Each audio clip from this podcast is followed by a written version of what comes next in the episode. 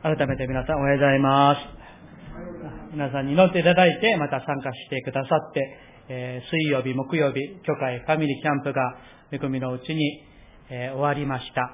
えー、まあ、熱中症や怪我される方もいらっしゃらず、あ恵みのうちに、え初日は礼拝と、また染色式、また、あの、お茶の、まあね、お話の時もゆっくり時間を持ったり、また、え一緒にですね、5、6人一緒に寝て、朝のデボーション、あるいはラジオ対象、まだ午前中は、えっ、ー、と、第一コリントからね、一致性と多様性、ね、そのことも思ったり、レクレーションもしたり、食事もですね、美味しくいただいて、本当に、えー、私たちは神の家族ですというテーマに沿って、御言葉と、また実践とね、え恵みの時が持たれました。本当にありがとうございました。感謝いたします。すべてを、え、導いて守ってくださった神様に心から感謝いたします。それではメッセージの前に隣の方と挨拶しましょう。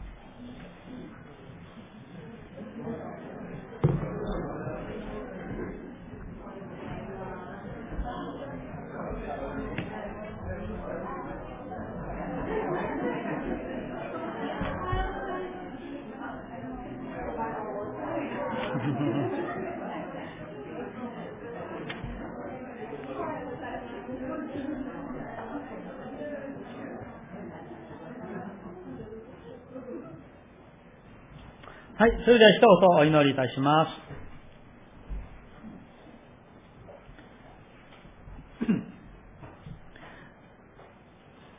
あなた方は心を騒がしてはなりません。神を信じ、また私を信じなさい。アーメン。主よ、この世を見ますと、心を探したくなるような、探せられるような事柄がたくさん起こっている今日。しかしそんな中でも神様が私たちに、私、神を信じ、私を信じなさい。だから、心を騒がしてはなりませんと。そして平安を与えてくださる神様感謝いたします。今日も主の見舞いにへり下り、世界体の賛美の歌詞のように、我らの時間も志も、あるいは頑固さも、あるいは罪も、あるいは弱さも、あるいは自分の得意なところ、すべても主の見舞いに捨てて、主に従っていくことができますように。ところか、主よ、あなたに従う従順な心と、悔い改める、砕かれた謙遜な心を、また主の恵みをしたい求める喜びの心も、渇きもお与えくださいますように。そして、主の御言葉をお聞きし、それによって、また強められ、変えられ、ますますイエス様の西姿へ成熟、成長できますように、主を導いて祝福してください。神様ご自身が、聖霊様が一人一人の心の魂に語ってくださって、その御言葉によって生きる、この一週間とならしてください。イエス様の皆によってお祈りいたします。アーメン。感謝いたします。えー、もともと黒い顔ですけれども、もっと上げました。キャンプでですね。見えますか？感謝いたします。えー、ヨハネの勲章、続きまして、38回目になります。あなた方は心を騒がしてはなりません。あなた方は心を騒がしてはなりません。という題にして、言葉の恵みを共にお受けしたいと思います。キリスト教の信仰とは何なのか。まあ、それをいろいろですね、えー、話せると思いますけれども、キリスト教信仰とは、神とイエスの御言葉、そしてその御言葉を知り、そして知った上でその御言葉を実践すること。あるいはイエス様の御言葉による生き様、その実践を見習うことだと言えるのではないでしょうか。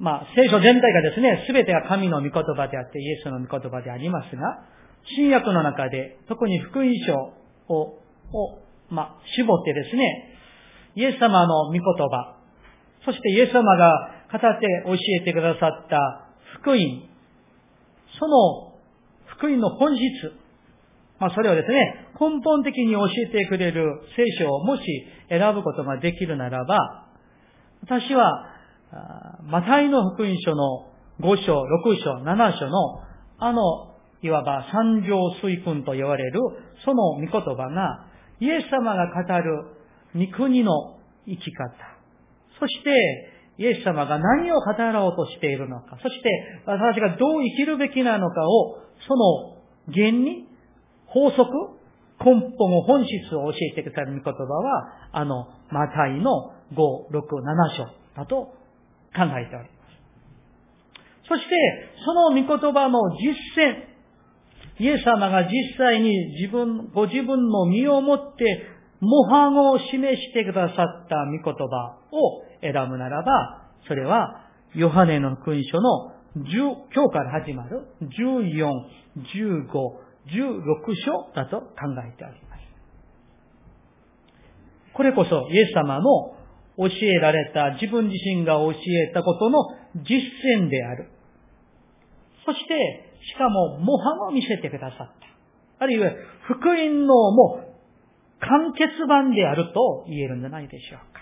ですから皆さん、ね、もう聖書を全部読むことが大事ですけれども、この中でまた、マタイの勲章、5章、6章、7章、ヨハネの勲章の14、15、16章をね、また、ぜひぜひですね、繰り返して繰り返して読んでいただき、黙想していただきたいなと思っておりますし、この暑い中ですけれども、あるいは教科の中でもですね、この御言葉を、特に、ヨハネの勲章、まあね、え今日から始まります、14章から16章を、ね、深く深く黙想する時間をお持ちくださればと思っております。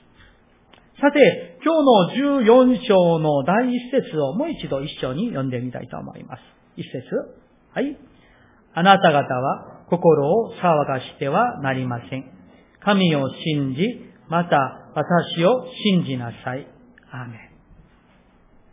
えー、まだですね、イエス様が最後の、いわゆる最後の晩餐中なんですね。うん。生産式を、生産を行われました。そして、えー、足を、イエス様が弟子たちの足を洗ってくださったそのことも、その中であって、その中でイエス様がたくさんのお話をされたわけなんですね。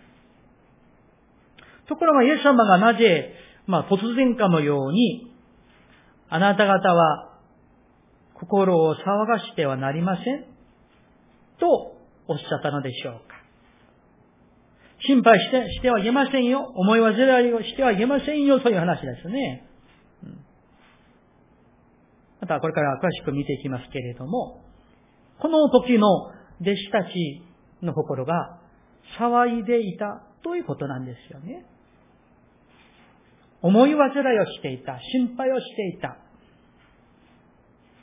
あるいは不安を感じてどうしようどうしようと言って動揺していたわけなんですよね。だからイエス様がその弟子たちの心を様子を見て心を騒がしてはなりませんよと語ったわけなんです。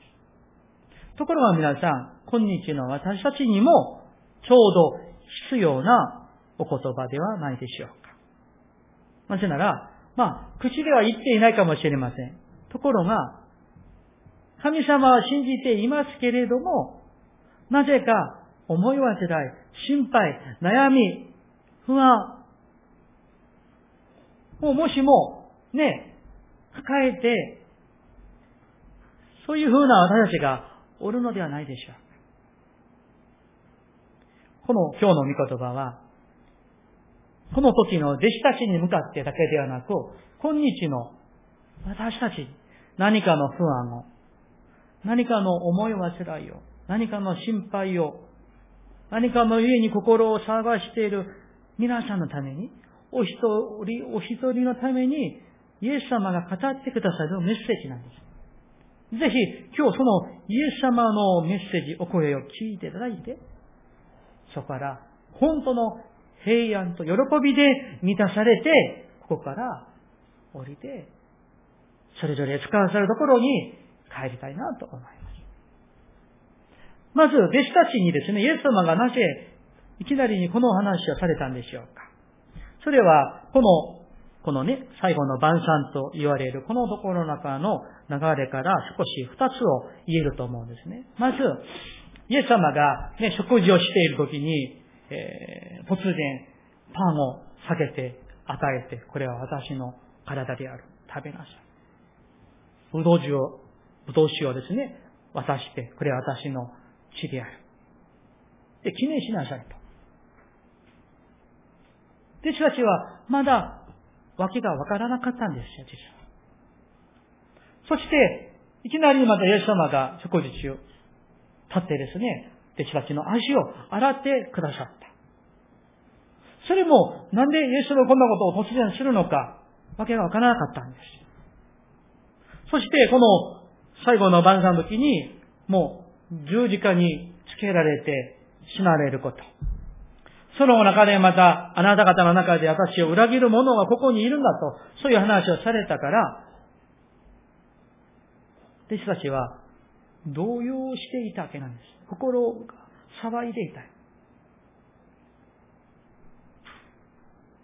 だからまずイエス様は彼らに心を探してはなりませんとおっしゃったわけです。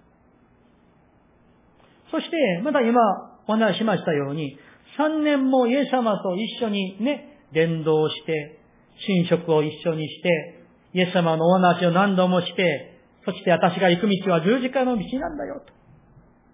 それぞれ自分を捨てて、それぞれ自分の十字架を追って私についてきなさいと。神の御国の話をたくさん話をしました。でもまだわからない。なんでイエス様は自分が十字架につけられて死ぬと行くのだろうか。わからなかったんです。今日の五節を見たら、ね、イエス様がまず四節にこうおっしゃったんですね。私の行く道はあなた方も知っていますと。ところがその時にトマスがこう言ったんですね。主よ、どこへいらっしゃるのか私私たちにはわかりません。どうしてその道が私たちにわかりましょう。十字架の道が、復活の道がまだわからなかった。ピンとこなかったんですね。それで彼らは、わからんわからん。どういう意味なんだろう。というふうにして、心を騒がしていたことでしょう。ところが皆さん、よくよくまず考えていただけたことは、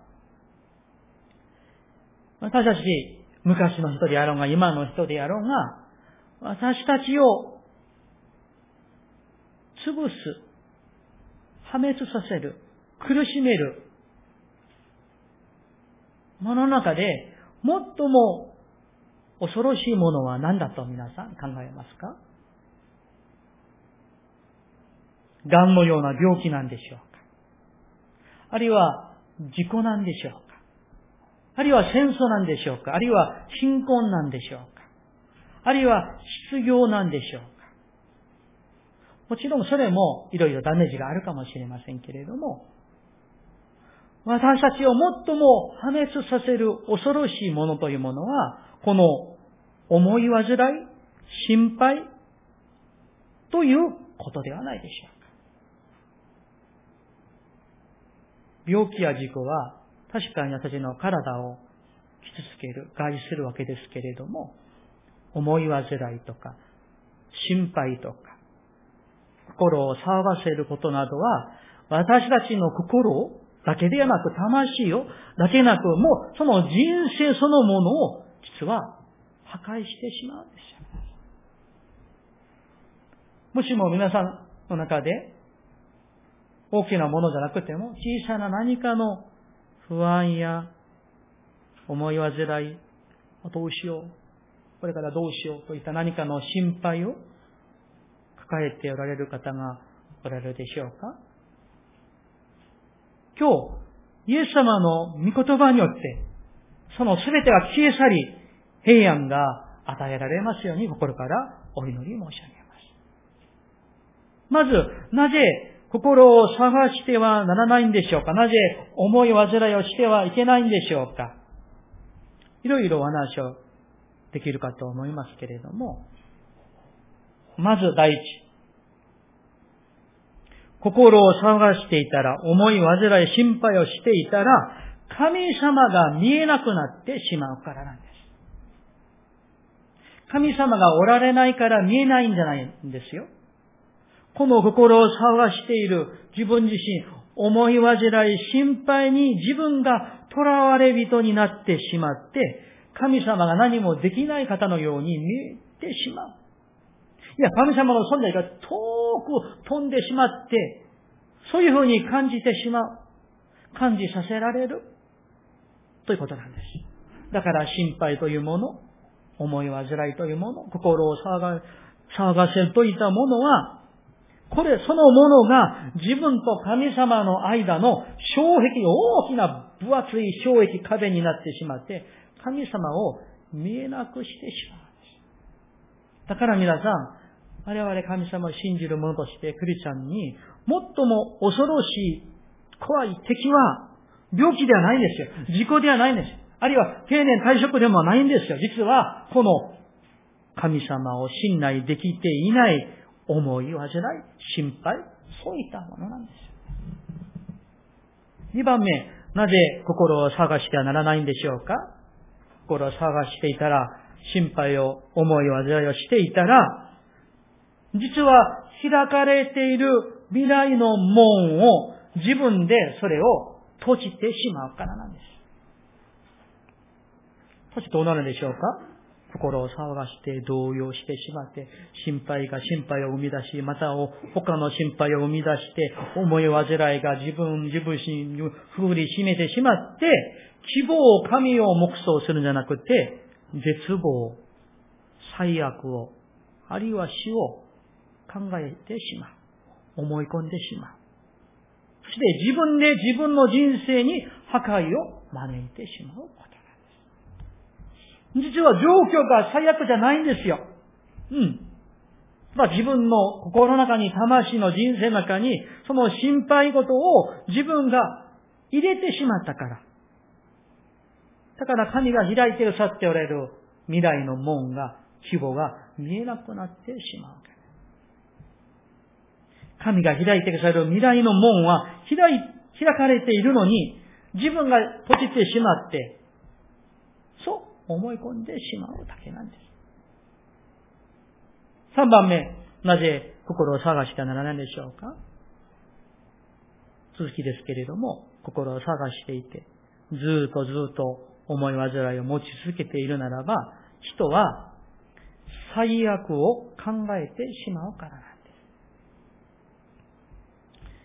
す神様が開いてくださる人生の可能性と未来と希望が、喜び平安がたくさんあるにもかかわらず、それが見えなくなってしまって、最悪の道ばかり考えてしまう。それで、ネガティブになってしまう。絶望に陥ってしまう。破壊的な考えばかり考えるようになる。そうなんです。皆さん、心配して心配して、いいことを先に考えるでしょうか？大体そうならないんですよ。思い煩い、心配をして、そして、最悪のことをなぜか人間を考えてしまう。これはもう、もちろん罪のね、性質から来るものでしょうけれども、だから主は、私たちにも、弟子たちにも、心を騒がしてはなりませんと語ったわけなんです。すでに古代の賢者と言われる。ソロモンは私たちにこういうふうに教えてくれています。ちょっと、信玄の御言葉を開けましょうか。信玄15章、13節新旧約聖書、信玄第15章、13節1076ページです。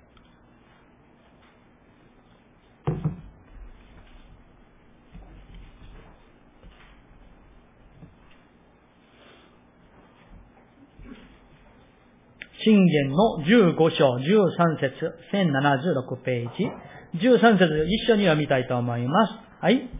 心に喜びがあれば、顔色を良くする。心に憂いがあれば、気は塞ぐ。どうでしょうか？皆さん。心に憂いが、心配が、思い煩いがあれば、気は塞がれてしまう。もう一箇所ありますよ。17章22節開きたいと思います。17章22節1080ページですね。22節ご一緒に、はい。陽気な心は健康を良くし、陰気な心は骨を枯らす。この新化薬はですね、陰気な心とありますが、これは心配ということなんですね。思い煩いと。思い煩い、心配はどうするんですか？自分の骨を枯らすわけなんです。さあ、ところが、心配すること、思い煩い、ここへ騒がせることの一つ、ここで知っていただくことは、何かのことに対して、ね、心配をしている。心を探している。ところが実は、それが自分が心配していて、思い煩いをしていている、その対象は事実ではないということなんです。例えば、ある状況に対して、本当に心配しているとしましょう。でも、それほど実はその状況はそれほど悪くないということなんです。実は何も起きていない。何も変わっていない。ところが、自分が心配してしまう。最悪を考えてしまう。それで神が見えなくなってしまう。事実は事実通りに見えなくなってしまうことなんです。自分で最悪のストーリーを、想像のストーリーを書いてしまうわけなんです。だから、思い煩いこと、心を探していることは、事実ではないんだから、それを避ける、逃れることができるということなんです。なぜでしょうか？今日の一節をもう一度読みましょう。14の一節。ヨハネの君書、14章の一節、もう一度一緒に読みますね。はい。あなた方は心を騒がしてはなりません。神を信じ、また私を信じなさい。アメン。皆さん、なぜ私たちは、クリスチャンは神を信じる者、心を騒がして、思い煩い、心配してはいけないんでしょうか？神を信じるからなんです。イエス・キリストを信じるからなんです。命の死を信じるからなんです。そういう恵みの体験を味わってほしいんですね。何かの心配方としましょう。でも、神を信じて、イエス様を信じて、黙想しているうちに、その心配がですね、もう、煙のように消えてしまう。そして、平安と喜びが訪れてくる。神を信じることは、そういうものじゃないでしょうか。例えば皆さん、神を信じている。でも、神を信じない人々のように、全く同じく心配する。病気のことを心配する。老後のことを心配する。死ぬことを心配する。もう、同じく、全く変わらず、同じ心配しているならば、何かの問題があるわけなんですよね。神様は、避けることができる道を備えてください。そしてそれを打ち勝つことができる力も、信仰も主が与えてくださるんです。皆さん、ももしも何か本当に心配があるんでしょうか？そしたら、神を信じてください。神を見上げてください。神を目想し続けていってください。そうしていくときに、私たちは自分が決めてしまった、自分がね、もう決めてしまった自分の人生の枠、この、この枠の外は私はもう出れないと。もう出たらやばいことが起こるから、絶対に私のこの枠からは出ないと。そこから神の恵みを体験できない。神を信じるから、そこに出ていくことができる。そして、あ、こういうふうにしてくださる神の素晴らしさがある。自分の肉体の限界を、人生の全ての経験の限界を乗り越えさせてくださる神の恵みを味わえるんです。そしてもう一つ。実は、私たちの心に、魂に心配させる、思い煩いさせることの背後には、サタンの策略があるということなんです。どうしようもない強風がやってくるんです。神の心ではない。その時の私は、私たちは、神を信じ、イエスの力を信じて、そのサタンを追い出して、立ち向かって、主の平安を求めて祈っていくべきではないでしょうか。皆さん、神様は生きておられます。ただの言葉で文書でですね、神は生きておられる。でもの自分の人生に神、神は生きておられる、その神を信じて生きているんだろうかの我々の課題があるかもしれない。皆さん、皆さんが何かの心配しておられるでしょうか？その心配を解決してもあまりのある力の方が誰ですか？私たちの神様なんですよ。雨ですか？皆さん信じますか？神様は決して閉じてしまう方ではなく、開けて開いてくださる方が私たちの神様なんですよ。イエス様が我々に教えてくださいました。心配してはいけないこと。その第一理由は何でしょうか？神様を信じるからです。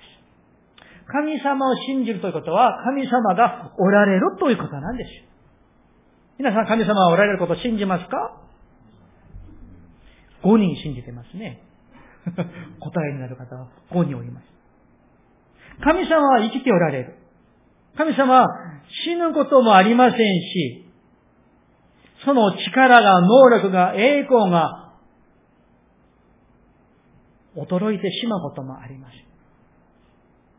その神様がおられること、私の父なる神様であられること、その神を信じる者は、実は心を騒がすことはないんじゃないでしょうか。でも、常に聖書の御言葉私に神を信じなさい。神がおられるイエス・キリストは命であり、蘇りであり、力である、語っておられる。その御言葉をに注目しました。ところが、サタンは私たちに囁くんですよ。神はない。神はない。あなたはできない。これから最悪が来るよ。囁くものはサタンなんです。だから、誰の声を自分が聞き取るかは、実は自分自身の次第なんですよ。神の声を聞いてください。神の声を聞いてください。もう一度繰り返してお話しますけれども、何かの心配を少しでも抱えておられる方は、今日のこの14章を何度も何度も目そして神を見上げてください。皆さん、私たちを強くしてくださるのは、どんな心配も、それをもう払拭してくださる力は、神にあります。その神を目想してください。ここに何かの若い人もいますけれども、青年の時には、未来のことが不安なんですよね。就職、結婚、お金のこと、育児の様々なことが不安であります。その時に、神を見上げて、神を信じて、神に従っていく人は、心配がなくなるんです。もう、すべて神様、備えてくださるんですよ。備えてくださる。その恵みを、祝福を味わってほしいんですね。皆さんも。もう一度申し上げましょう。私たちが心を探してはならない理由は、神がおられ、その全知全能の神様を信じるからなんです。二番目。私たちが心を探してはならない理由は何でしょうか？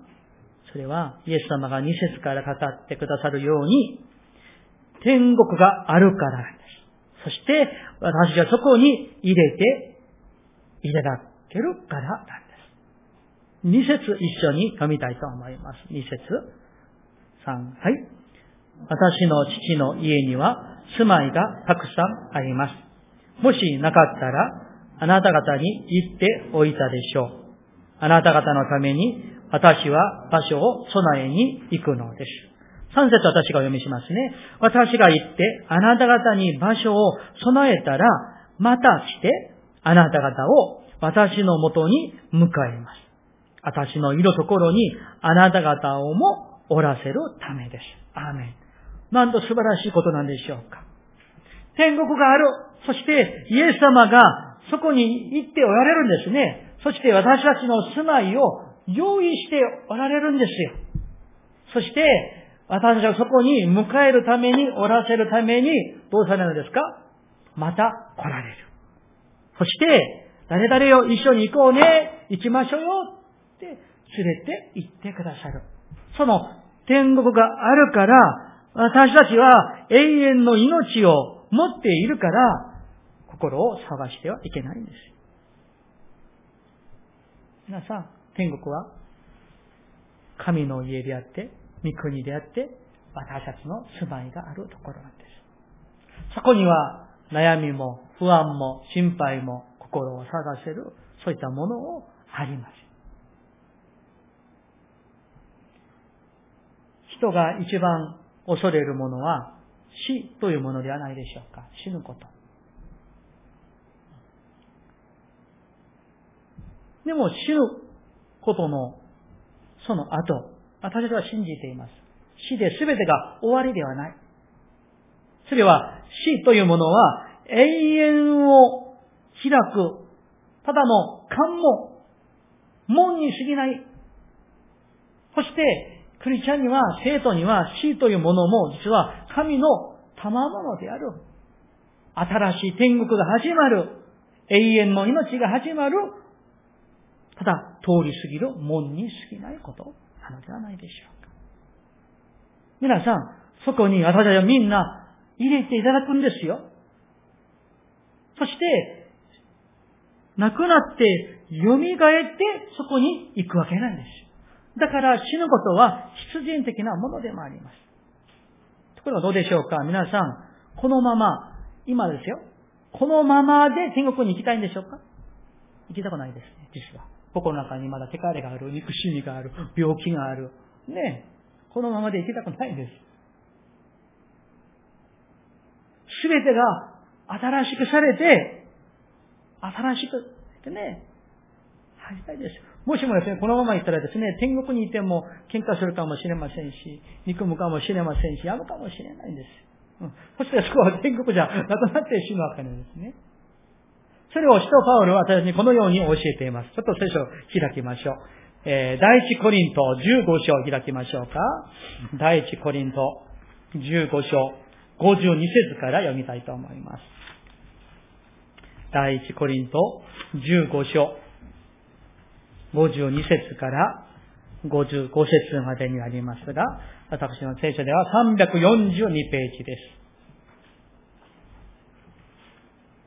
ちょっと長いですけれども、大事なところですので、52節から55節まで一緒に読みたいと思います。はい。終わりのラッパとともに、たちまち、一瞬のうちにです。ラッパが鳴ると、死者は朽ちないものに蘇り、私たちは変えられるのです。朽ちるものは必ず朽ちないものを着なければならず、死ぬ者は必ず不死を着なければならないからです。しかし、朽ちる者が朽ちない者を着、死ぬ者が不死を切るとき、死は勝利に飲まれたと記されている御言葉が実現します。死よ、お前の勝利はどこにあるのか。死よ、お前の棘はどこにあるのか。アメン。皆さん、今の私たちのこの体や心の感情やすべては、朽ちるものです。死ぬものです。汚れたものです。それは必ず朽ちないものを着なければならない。不死を着なければならないんです。だから私たちは死ぬのです。それを信じているんだから私たちは実は死ぬことさえも怖がらないんです。心配しないんです。病んでいても怖がれない。なぜでしょうか？それで終わりではないからです。今は朽ちるものである。今は死ぬものでありますけれども、それが不死を知るようになるから。口ないものに変えられるから。だから、喜べるのです。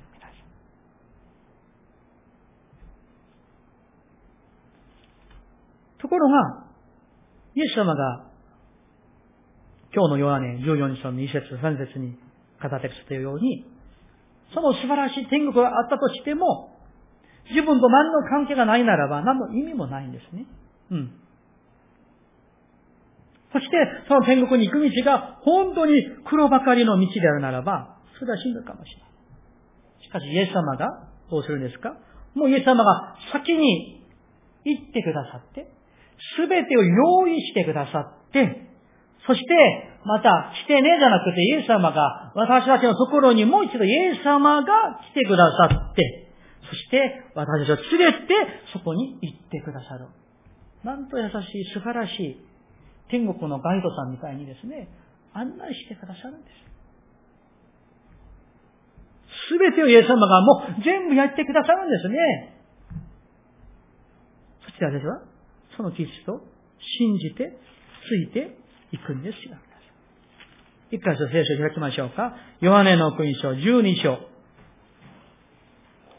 12章の、えー、すみません。12章じゃないですね。失礼しました。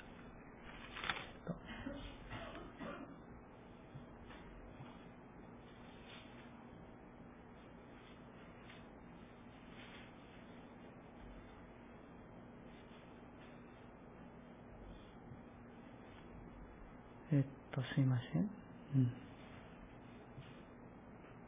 ちょっと後からしましょう。すいませんでした。イエス様が先に行かれて、そして、連れていてくださる。何度も何度もイエス様が語られました。弟子たちはまだまだそれがわからなかったんですよ。どこに行くんですか？トマスが言ったように。なぜ死ぬのですか？まだわからない。蘇りの話をしてもまだわからなかったんですね。皆さん、イエス・キリストは、私たちを入れてくださる天国のところを用意してくださるんです。私たちが亡くなってですね、自分でですね、魂が何か、あの、カーナビで天国まで探していかなくならないわけではないんです。すべて用意してくださって導いてくださる。だから心を探してはいけないんです。皆さん、今、何かのゆえに、ちょっと心配しているんでしょうか？悲しみを感じたからでしょうか？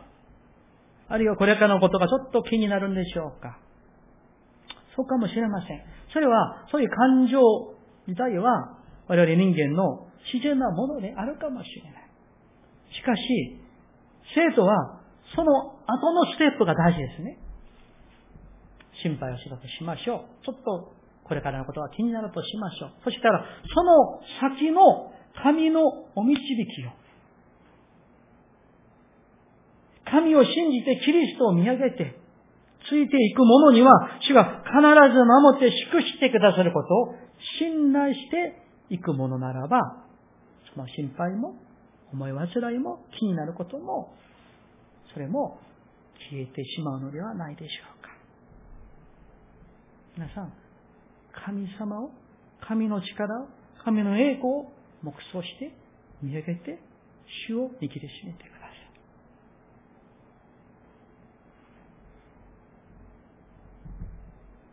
い。現代の男性の方々で、日本だけではないでしょうけれども、若い時に一生懸命働いて、働いて、働いて、家、会社、会社、家、家、会社、会社、家、それでね、それで60、あるいは65、定年退職する。その頃ですね、あの、男性は、現代の男性は、鬱になりやすい。これからのことが老後から心配になるみたいなんですね。退職する。これから自分の人生はどうなるんだろうか。収入が減ってしまう。やることがなくなる。自分の存在価値がね、ぐんと減ってしまうような、そういうところがある。もしも、そういうね、心配があるかもしれませんけれども、そういった考えも変えていただきたい。ある一人の私の知り合いの、まあ、あの、韓国のクリスチャンの少年の方の証です。